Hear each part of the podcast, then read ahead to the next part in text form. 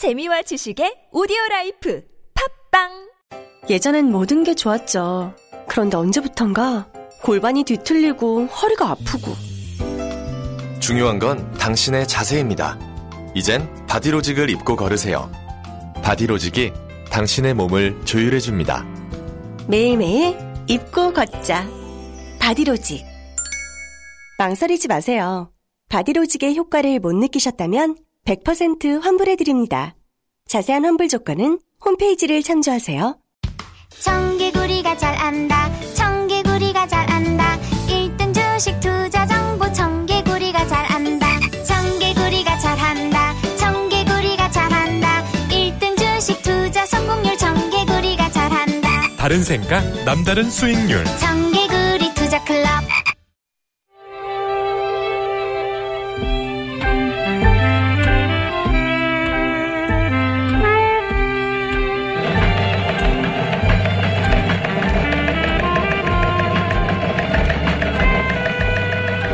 가장 인상적인 오프닝 시그널 중에 하나입니다. 수요 정미소.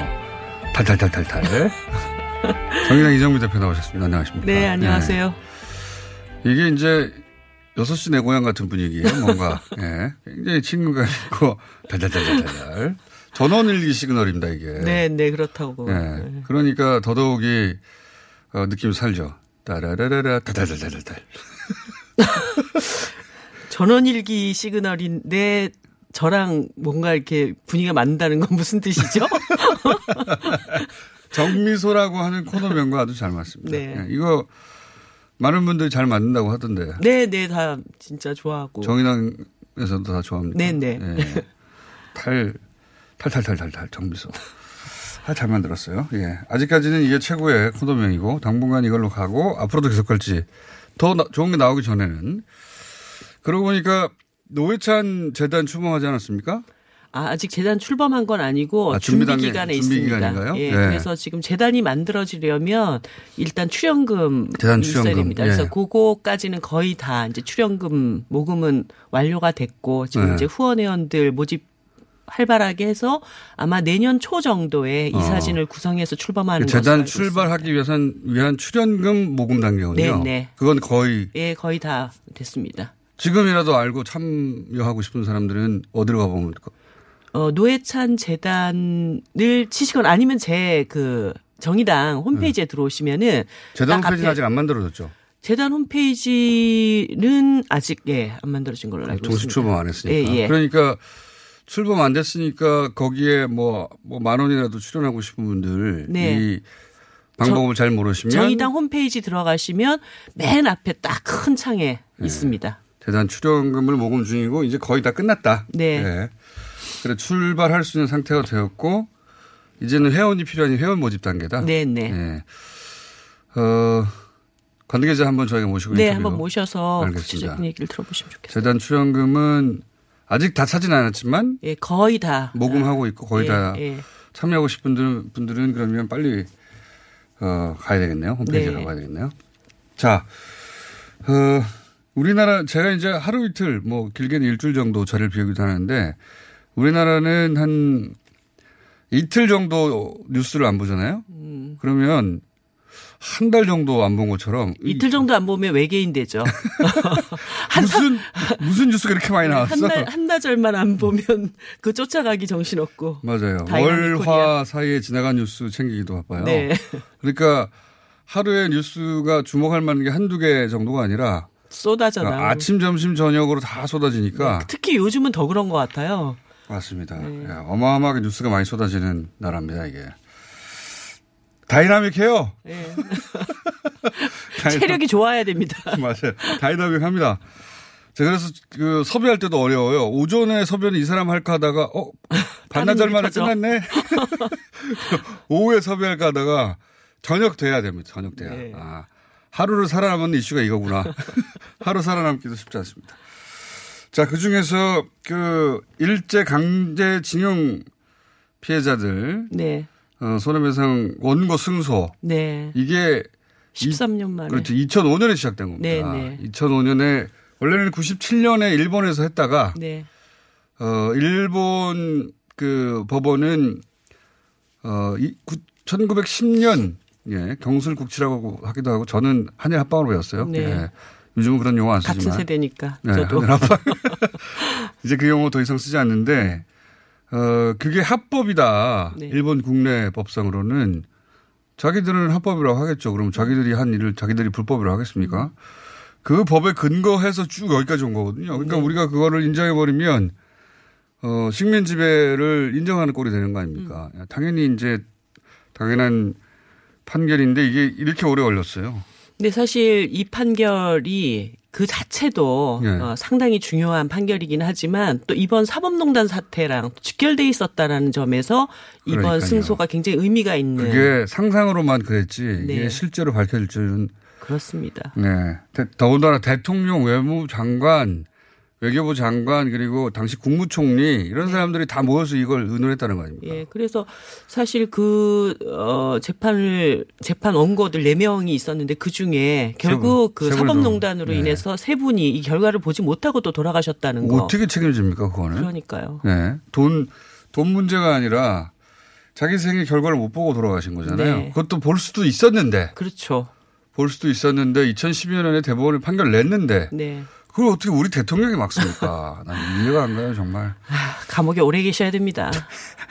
그리고 또 그걸 또 조선일보는 어 일본의 전 그 전범 그 죄과에 대해서 얘기하는 게 아니라 뭐 또 한미일 군사 동맹에 뭐 도움이 안 된다는 이런 얘기 하고 있어요. 국적이 의심스러워요. 왜 그러는지 참. 자, 그래서 정의당이 여기에 대해 코멘트할 내용은 특별히 없나요? 잘 됐다. 막은 사람도 혼내줘야 돼. 네, 감옥에 쭉 계시는 걸로. 네. 그런데 양승태 사법부에 대한 어, 이 문제에 대한 책임은 아직도 지워지지 않고 있지 않습니까? 네, 그래서 지금 사실 이 정치권이 이 문제로 굉장히 뜨거운 논란에 휩싸여 있는데 제가 볼 때는 답은 정해져 있다고 봅니다. 이제 이번 그 어, 징용 문제 관련해서도 재판 결과가 나왔고 사법농단이 얼마나 심각한 사태를 불러왔는지 네. 국민들이 지금 다 본 거 아닙니까? 그렇기 때문에 사법농단 관련 판사들 지금 네. 일단 뭐 대통령 그다음에 거가 그 거기와 관련돼 있는 행정부의 책임자들은 일단 감옥에 다 가 있어요. 네. 그렇기 때문에 윤명세 장관 전 장관은 안 가 있습니다. 아, 네. 윤기환 전 성씨도 안 가 있고요.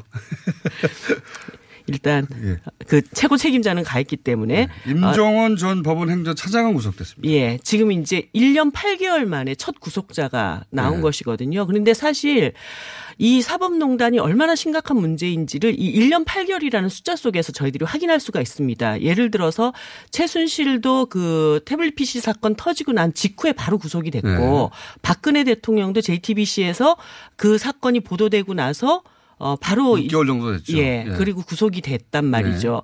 그런데 이 양승태 대법원의 그 사법농단은 네. 1년 8개월이나 걸렸습니다. 맨 처음에 그딱 이한 탄이 사람 구속됐어요. 딱한 예, 사람. 예, 네. 그 폭로가 있고 난 다음에 1년 8개월이 걸렸고 이제 단 한 명이 구속돼 있고 어, 이 과정에서 지금 사법농단 연루자들이 네. 어, 소위 이 사태를 판결하는 재판부 안에 여기저기 있는 겁니다. 대법관으로도 있더라고요. 네, 대법관으로도 있고, 그러니까 지금 부패 비리 관련해서 어, 재판을 다룰 수 있는 형사합의부가 서울지법에 한 어, 여덟 개인가 예, 개. 이렇게가 있는데 그 중에서 어 다섯 개의 이미 연루돼. 예. 연루자들이 다 있다는 거 아닙니까? 그러니까 어디로 재판부가 배당되더라도 예. 결국 피의자 신분이어야 마땅할 사람이 재판석에 앉아서 이 네. 문제를 다루는 이런 사태가 벌어지기 때문에 아, 우리들이 특별 재판부를 구성을 해야 된다. 뭔가 중립적이고 엄정하게 이 문제를 다룰 수 있는 그 재판부를 구성하자. 이렇게 얘기를 해서 지금 네개 정당이 다 동의를 한 상황이거든요. 특별 재판부라는 걸 설치하자는 거예요. 네, 네. 그렇게 돼 있는 상태인데 지금 어 자유한국당이 이거를 인민재판이다라고 하는 굉장히 자극적인 용어를 갖고 와서 어 방어 수단을 지금 사용하고 있는 것인데 그래도 특별재판부까지는 가겠죠. 어떻게 보십니까? 어 이게 이제 문제가 뭐냐면 어, 국민의 이제 여론이 하나가 있을 겁니다. 네. 그런데 이미 자유한국당이 인민재판이라고 하는 것처럼 이렇게 완전 벽을 딱 친 상태이기 때문에 네. 자기 말 바꾸기가 진짜 어렵잖아요. 네. 이민 재판이라고 했던 거를 다시 합의해 준다고 하기가 굉장히 어려운 상황이 돼 있기 때문에 저렇게 지금 너무 막 나가시는 게 오히려 그 자유한국당에 별로 좋지 않다. 그래서 지금이라도 빨리 생각을 좀 바꾸시고 예를 들어서 그 법관 구성이라고 하는 것을 어, 법관이 아닌 사람을 하자라고 돼 있는 것도 아닙니다. 그런데 뭐 지금 그걸- 현재 기존 법관 중에 선택하겠다는 거 아닙니까? 예, 법관 네. 중에서 공정하게 추천해 가지고 특별재판부를 구성하자라고 하는 건데 뭔가 이 특별재판부 구성에 대한 내용도 잘 이해를 못 하고 계신 게 아닌가 이런 생각도 들고 원래 아이디어가 나왔을 때는 아예 사법부가 아니라 어뭐 어, 판사를 역임한 변호사 중에 선택하자 이런 얘기도 있긴 네, 있었었죠. 그런 얘기도 있었지만 우리나라 헌법에 이 판결은 법관으로 구성한다라고 되어 네. 있고 그래서 법관 구성을 하되 그 어, 사법부를 어떻게 할 것인가에 대해서는 네. 우리가 또 법률로 규정할 수 있기 때문에 그래서 특별재판부 이렇게로 저희들이 만든 거거든요. 이게 될까요, 되기는?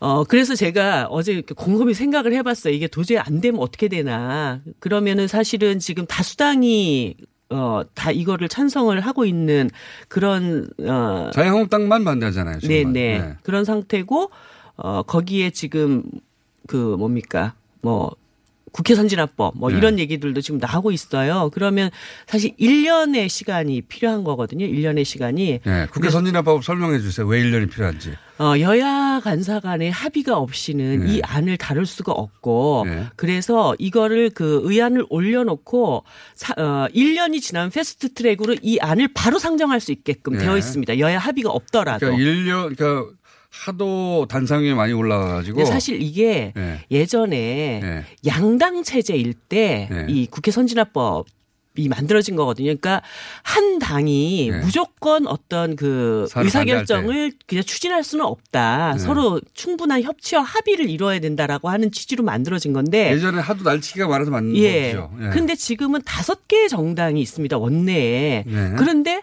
다섯 개 정당 중에 네 개 정당이 다 자고 하는데 한 정당만 땡깡을 부리면 이걸 하나도 할 수가 없다. 네. 이거는 민주주의의 원리에도 맞지가 않는 얘기거든요. 선진화하고는 정반대죠. 예, 후진화.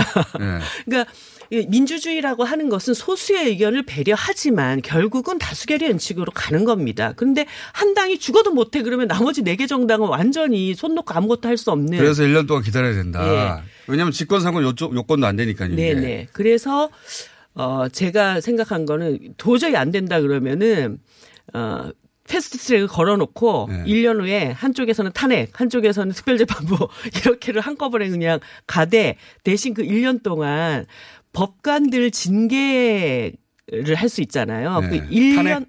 징계. 법관들 자체 내에 징계 아, 규정이 있습니다. 사법부 내에서 징계하는 예, 것으로. 금고 이상의 형을 받지 않은 자들에 대해서 징계를 할 때 우리가 이 탄핵 문제를 왜 다루게 됐냐면 네. 최고의 징계 수준이 1년간의 자격 정지입니다. 법관 자체 징계 규정이. 사법부 내에서는 예. 네, 파면이 없어요. 예. 그러니까 1년 징계 받고 아무리 나쁜 짓을 해도 네. 다시 법관 자리에 앉는 거예요. 네. 그렇게 해서 그 나쁜 짓 한 사람들이 다른 사람 벌 주는 거예요. 네. 그러니까 국민들 입장에서는 정말 이해하기 어려운 일이 벌어지는 거기 때문에 어 징계 1년 해서 자격정지 시켜놓고 그다음에 탄핵하고 어, 특별재판부 뭐 이런 방법이 음. 최후의 수단이 있다는 건데 지금 중요한 거는 이런 상황까지 가지 않으려면 공정한 재판을 어, 할 수 있도록 특별재판부에 빨리 자유한국당이 합의를 해야 된다는 것이죠. 아, 자, 그러니까 특별재판부가 사당 합의가 된다 하더라도 어, 자유한국당이 반대하면 국회 선진화법 때문에 1년 동안은 어, 그냥 계류된 상태로 있- 있을 것이고, 그죠? 그, 그런데 이제 그 사이 뭘 할 거냐? 그러면 어, 사법부 내에서 대체 징계를 해서 1년 동안 법관의 역할을 못하도록 한 다음에 1년 지나고 나서 특별재판부로 어, 그때는 이제 상정되면 무조건 통과되겠죠. 네, 다수당이니까. 당연히요. 예. 그리고 나서 탄핵 또 네. 하자. 예. 그러니까 탄핵의 의미는 핵심은 그겁니다. 이번에 이 사법농단 연루자들을 심판하자라고 하는 이유는 국민들이 그들에게 판결받아서는 안 된다. 이게 핵심이거든요. 예. 어, 그렇기 때문에 그들의 지위를 일단 박탈하고 그 다음에 어, 사법적인 심판을 받아야 되는 이 두 가지 것을 다 같이 탄핵은 더 어렵지 않습니까? 어, 저는 사실은 네. 어, 탄핵이 발의 요건이 3분의 1이고 네. 그리고 통과 여건이 2분의 1입니다. 숫자로는 법관 되죠. 탄핵은 예. 네, 그리고 되죠. 실제로 발의만 되면은 네. 저는 국회 안에서 어 국회 국회에서 일단 탄핵을 통과시킬 수는 있다고 봐요. 그거는 숫자로 가능하죠. 예, 예. 이거는 그 특별사법 특별재판부하고는 다르게 어쨌든 국회는 그 탄핵을 결정하는 게 아니라 네. 소추만 해가지고 예, 소추에서 이제 헌법재판소에 넘기는. 거잖아요. 예. 거기까지는 국회 선진화법하고 상관이 없거든요. 네. 예. 그래서 제 말은 거기까지는 갈 텐데 헌재 던져놓으면 헌재에서 할 수 있을까? 그분들 다 판사 출신들인데. 근데 헌법재판소에서도 이 부분에 대해서 그러니까 헌법재판소의 이 탄핵 결정은 상당히 정치적인 의미들이 네. 그렇죠. 있습니다. 사실 이전에 박근혜 대통령 탄핵도 그런 의미가 네. 있었잖아요. 그러니까 어, 이거는 어떻게 보면은 명백한 어떤 사법 의 어떤 그 심리 과정을 거친다기보다는 징계의 의미를 갖고 있고 가능하다? 과연, 예, 과연 이들이 법관의 자격이 있냐라고 하는 것을 묻는 재판이기 때문에 저는 뭐 어, 충분히 헌재에서 탄핵 인용이 될 거라고 보고 하, 있습니다. 하긴 국회는 헌재의 판단까지 고민할 이유는 없죠. 그렇죠. 예, 입법기관으로서 대의기관으로서 할 일을 하면 되는 거니까 그러면 이 탄핵 소추도 당연히 사당이 하- 어, 합의하는 겁니까? 아니면 그 찬성하는 겁니까? 탄핵 소추는 좀 다르지 않아요? 지금 어제 정의당에서 이제 전원 여섯 그 다섯 명 국회의원 전원이 탄핵에 대해서 동의한다라고 발표를 했고요. 그 다음에 더불어민주당에서 이제는 탄핵 단계로 넘어가야 하지 않냐라고 하는 네. 것이 어, 진지하게 검토가 되기 시작을 했습니다. 그래서 두 당이 이런 결정을 하면 사실 저쪽에서 특별재판부도 합의를 했기 때문에 뭐 민주평화당이나 네. 바른정당도 뭐 충분히 함께 합의를 이뤄볼 수 있지 않을까 생각하고 있어요. 탄핵까지 가는 걸 봐야 되지 않을까 싶어요. 예. 그 헌재 가서 그 뭐 탄핵이 기각된다 하더라도 그건 그때 헌재의 판단인 것이고 국회는 민의를 반영해서 거기까지 가야 되는 게 아닌가 네, 싶은데. 사실 뭐 이런 정도 상황이 와서 그 헌법 103조의 정신을 지금 위배한 위헌 세력이라고 봐야 되는 것이죠. 그랬을 때 이제 입법부가 그 정도의 역할을 하라고 또 법률로 탄핵을 맞습니다. 할수 네. 있는 권한을 줬기 때문에 그 권한을 충분히 활용해야죠. 국민을 대변해서. 사법부는 뭐 다른 판단을 할 수 있을지언정 입법부는 사법부의 판단을 따를 필요는 없으니까요. 반드시 그렇습니다. 서로 견제하고. 그래서 탄핵까지 가는 게 민주 어 그 정의당의 입장이다. 자 그리고 이거 어때요? 그 이거는 지난주에 뜨거웠습니다만 월 화도 얘기는 계속되더라고요. 어 소위 이제 비준 평양 선언에 대해서 비준했는데 이게 이제 국회 권한을 침범했다. 그래서 자유한국당이 위헌, 그 다음에 뭐 가처분 신청 같은 거 등등 할 수 있는 도출은 다 했어요. 이거 어떻게 보십니까? 어, 대통령이 국무위원들의 동의를 얻어서 비준할 권한을 갖고 있습니다. 대통령 권한이죠, 그거. 예, 그 대통령 권한을 쓴 겁니다. 예. 그리고 어, 막대한 어떤 재정적인 어떤 소요가 되는 어, 어떤 사업에 대해서 국회 비준을 받으라고 한 것에 대해서 그래서 네. 판문점 선언에 대해서 지금 비준 동의안이 올라와 있습니다. 네. 그걸 처리하면 됩니다. 예. 그러니까 그 우리가 할 일 하고 대통령 권한을 사용한 것에 대해서는 그렇다라고 얘기를 하고 이렇게 돼야 네. 되는데 지금 제가 볼 때 이 자유한국당이 어 너무 그냥 막 간다는 생각이 들어요. 그러니까 자유한국당에서는 이제 나라가 어, 소위 이제 망하는 길로 가고 있어서 온몸으로 막아내고 있다고 아니. 그러니까 망하기를 바라는 것 같아요. 진짜 막 보고 있으면 제가 너무 답답한 거예요.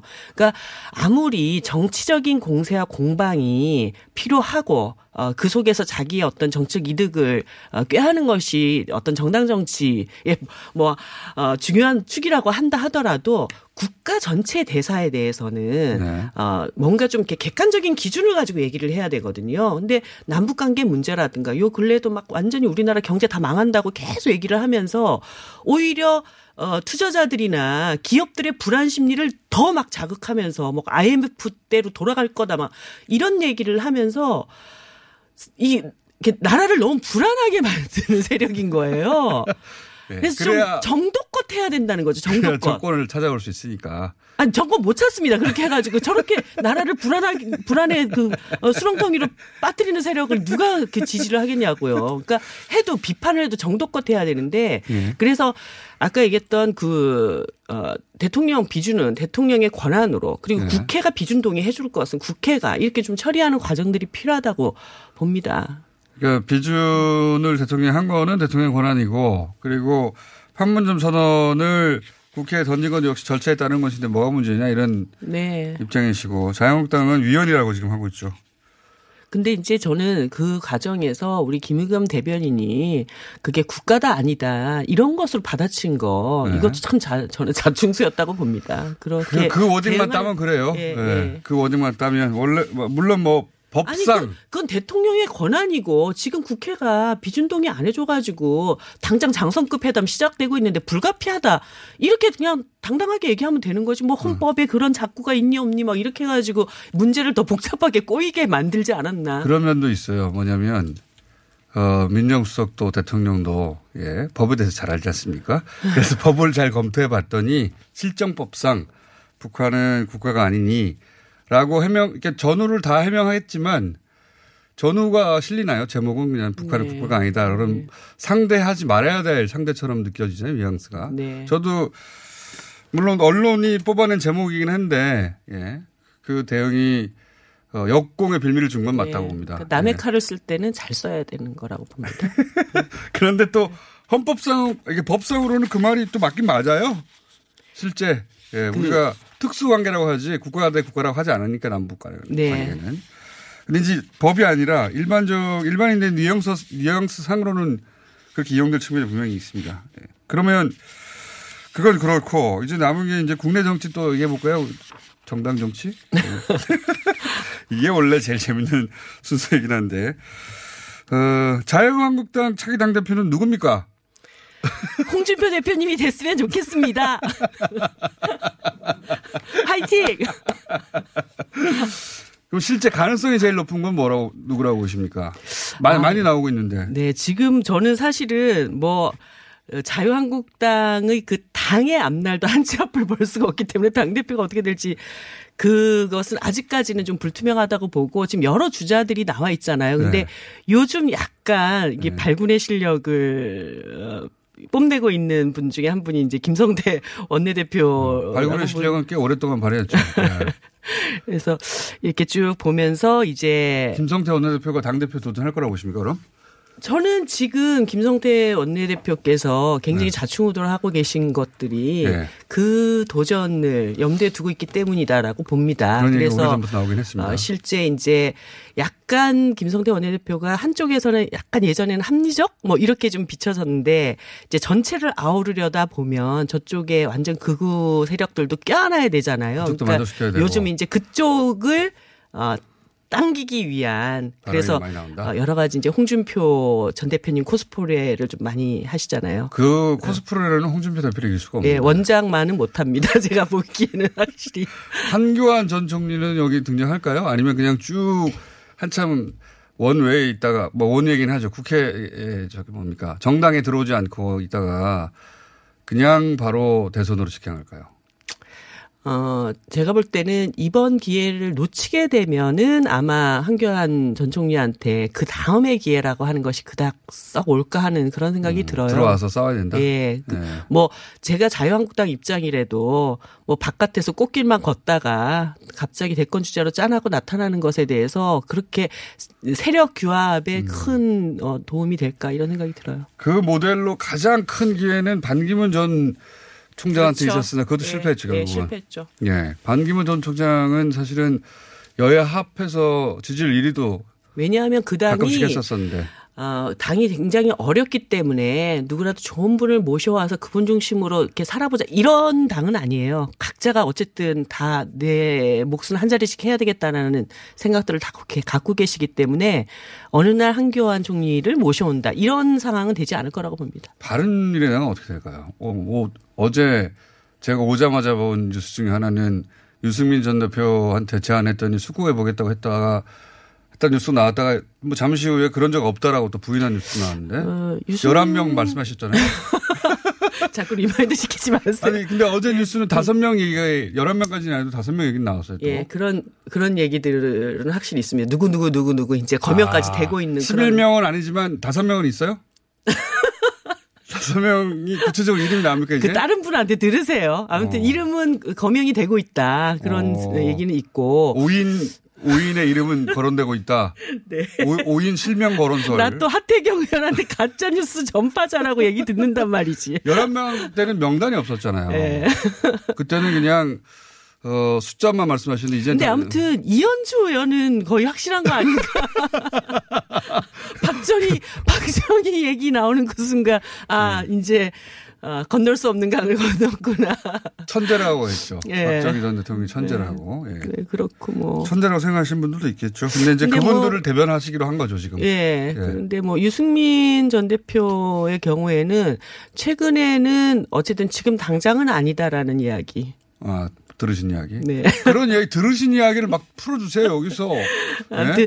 그 어, 지금 당장 가야 할 이유도 예를 들어서 뭐 거기 자유한국당에서 모셔가서. 네. 어? 그쪽에서 뭔가 이렇게 자리 하나 딱 만들어주고 대표를 맡으세요 이렇게도 하지 않는 상태에서 지금 뭐. 태극기 부대 들어오네 어쩌네 뭐 이러는데 거기에 가가지고 다시 또 이전 투구를 해야 할 필요가 있겠는가? 유승민 제외 5인의 명단은 들은 바 있다. Yes, no. Yes.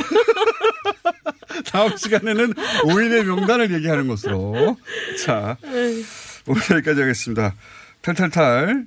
수요 정미소의 정의당 이정미 대표였습니다. 감사합니다. 네 감사합니다.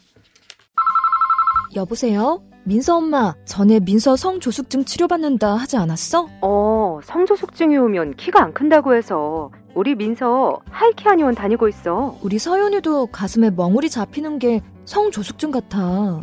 하이키 한의원 어때? 아직도 몰랐어? 성조숙증은 하이키가 전문이야. 걱정 마세요. 성조숙증 치료는 하이키 한의원에서. 전국 15개 네트워크 지점. 하이키 한의원. 조명 바꾸니까 분위기가 확 사네. 조명만 바꿨는데 효과 좋죠? 혹시 비츠조명 delivery 서비스? 네. 클릭 한 번으로 배송부터 설치까지 한 번에 해주니 얼마나 편한지 몰라요. 맞아. 역시 조명은 비츠라니까. 배송부터 설치까지 조명은 비치 조명. 여보, 요즘 피부가 좀 까칠해 보이네요. 많이 피곤하세요? 아 그래 보여? 근데 당신은 갈수록 피부도 좋고 생기 있어 보이네. 이제 매일 아침 우아로 파프리카 한 잔씩 드세요. 어? 파프리카가 이런 맛이었나? 과일향이 아주 좋은데. 우아로 파프리카는 비타민C가 풍부해서 피로회복에도 좋고 피부에도 아주 좋아요. 우아로 파프리카는 정말 특별하다고요. 엄마, 오하로 파프리카 주스 주세요. 오하로 파프리카를 검색해 보세요. 구입 문의 1833-8829.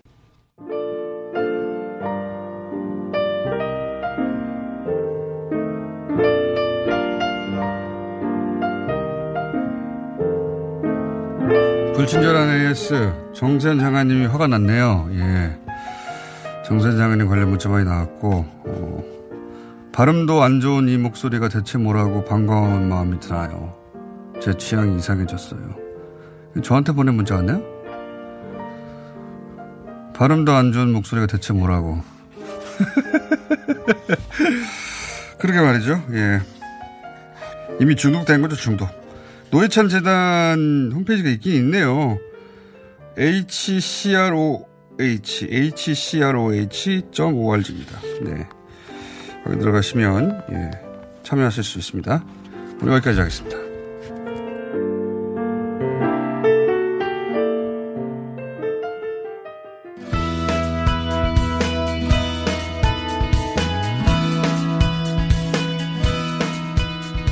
자, 저희가 다큐멘터리는 가끔씩 소개해 드리는데요. 오늘도, 어, 굉장히 특이하고 예외적인, 예, 잘 다뤄지지 않던 주제를 다룬 다큐멘터리 영화 감독님 오셨습니다. 추상미 감독님, 안녕하십니까. 안녕하세요. 예. 추상미 이름이 흔하지 않잖아요? 그 추상미 맞습니다. 예. 감독으로 처음 만드신 겁니까, 이게? 영화가? 아니요, 세 번째 작품입니다. 근데 두 번은, 앞에 두 번은 단편으로 예. 이제 학교 다니면서 영화 공부하면서 졸업 작품까지 아, 포함해서. 졸업작품. 그건 그냥 치지 말죠. 아니에요. 그래도 국제영화제 경쟁 부문 진출했기 때문에. 아, 그래요? 네. 무려 세 편이나 감독, 이번 장편은 처음으로 하신 거고. 네. 네. 장편을 다큐로 하셨는데 주제가 저희가 모신 이유가 뭐냐면 폴란드로 간 아이들이라는 다큐예요. 폴란드로 누가 간 겁니까? 폴란드로 1951년 당시에 네, 한국 전쟁 네네. 그 전쟁 중이네요. 전쟁 중이죠. 전쟁의 정점기였고 어, 북한군이 서울 이남 지역까지 밀고 내려왔을 때 네. 정말 발에 밟힐 듯이 수많은 고아가 생겼잖아요. 그래서 네. 이 고아들을 수용하지도 못하고 고아들 때문에 전쟁을 계속할 수도 없는 그런 상황에서 김일성이 당시에 사회주의 동맹국들의 네. 몇백 명씩 이렇게 뿔뿔이 흩어 보냅니다. 아, 당시 북한 쪽에서 보낸 거예요? 김일성 주석이? 네네. 그러니까 북한에서 남쪽에 늘어왔는데 보니까 구하들이 너무 많다. 네, 근데 당시 뭐 구하원이 있을 수도 없고 네. 그리고 군대가 아이들 데려다닐 수 없으니 구하원을 시설도 없고. 구하원을 보내자 해서 공산권 쪽에 구하 구하들을 보냈다. 네, 그러니까 그 전에 뭐 어. 물밑 작업은 있었던 것 같고요. 어, 몰랐던 당시에 역사네요. 어, 사회주의는 모두 다 형제다라는 그 캐치프레이즈가 있었고 그래서 뭐 러시아, 헝가리, 불가리아, 루마니아, 폴란드, 동독, 몽고까지 갔어요. 아이들이. 어. 그래서 총 인원은 한 수천 명이 됐던 근데 그때 북한군이 내려와서 점령했던 지역에서 구하들을 보냈으면 남쪽, 북쪽 구하 모두 다 포함되는 거 아닙니까? 그러니까 그건 제가 사실 서울에서만 리서치할 때는 그냥 북한 전쟁과라고 순수하게 생각을 했는데 전쟁, 예. 폴란드 가서 이 폴란드 국영 TV 욜란타 크리스토 바타라는 전 기자가 이걸 3년 동안 추적을 해가지고 어. 관련된 소설과 30분짜리 다큐를 만들었어요. 어. 2006년도에.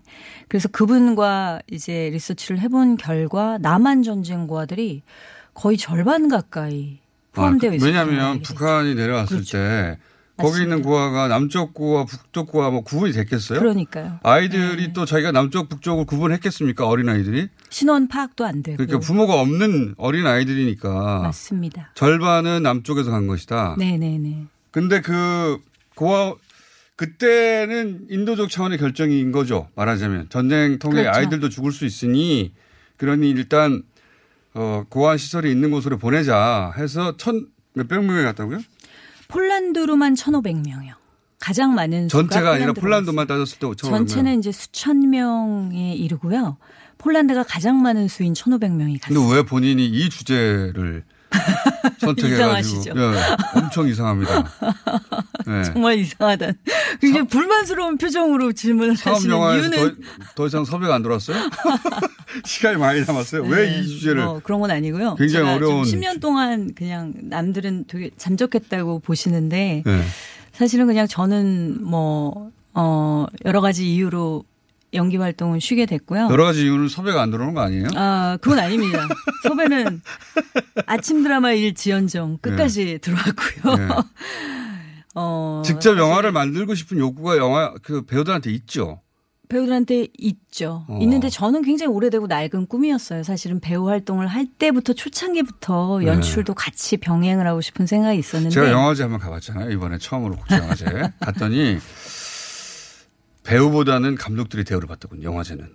영화제는 그럴 수 있죠. 네, 영화제는 아니 저는 화면으로 봤을 때는 항상 배우들이 이제 그 어, 레드 카페트 밟고 네. 배우들 사진이 많이 나오니까 아 영화제는 배우들의 행사인가 보다 했더니 실제 가보니까 감독들의 행사더라고요. 네. 그래서 감독이 되고 싶었던 혹시? 영화제 때문에 네. 굳이 저는 이렇게 좀 어렸을 때 사실 저희 아버지가 이제 연극 네. 배우시거든요. 그래서 좀그 아버지의 무대를 동경했기 때문에 배우가 되고 싶은 욕구도 아버지는 늘 어떤 철학적인 이슈의 주제로 공연도 많이 하시고 그랬는데 제가 이렇게 연예인이 되면서부터 영화도 하고 드라마도 하면서부터 정말 막장 드라마까지 하고 나니까 이제는 어, 아. 이건 내 꿈이 아니야 아닌데라는 막장 드라마도 하셨어요? 예. 예 그런 좀 회의감이 많이 들었어요. 거기서 어떤 배역이었죠? 어, 막장 배역이었던 늘 머리끄댕이 잡고 싸우는 그런 역할이었죠. 그러다가 좋아 안 되겠어 여기서 끊고 내가 어 그냥 좋은 배우는 많고 예. 대신 좀 좋은 작품이 많이 부족한 것 같은 느낌이 들었어요 당시에 그래서 좋은 작품을 근데 좀왜내 하필 이 작품입니까? 이렇게. 어려운.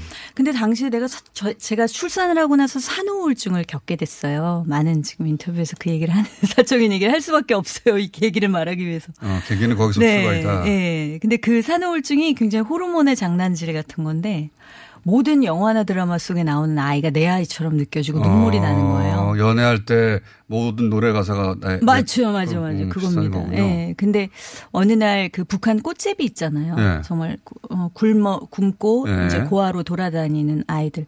그 스페셜에 나온 영상 다큐를 보게 됐는데 그 아이가 정말 흙먼지를 뒤집어 쓰고 막그 흙뿌리를 캐러 산천을 돌아다니고 이러는데 인도주의적인 감정 같은 게 아니라 제 엄마는 어디 있는 거예요 도대체. 나 미치겠네. 정말 제 엄마는 어디 있어. 막 이러면서 눈물이 주룩주룩 나는 거예요. 음, 엄마의 마음이 일종의 산후우울증의 음. 증상이었는데 제가 그것도 극복하기 위해서 장편 소재를 사실 찾고 있던 음. 차에 그 비슷한 시기에 이제 후배가 일하는 출판사에 갔다가 기네요. 출판을 보류하고 있는 이 북한 고아의 소재를 제가 픽업하게 됐어요. 아, 주 우연이네요.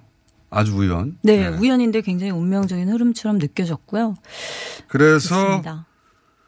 그래서 이게 시작된 게 언제입니까? 몇 년도에 시작된 겁니까? 이게 시작된 건 2014년 가을에 소재를 픽업했고 1년 반 정도 극영화 시나리오를 한 3곡까지 썼어요. 아 본인이 네. 기획하고 본인 시나리오 쓰고 네.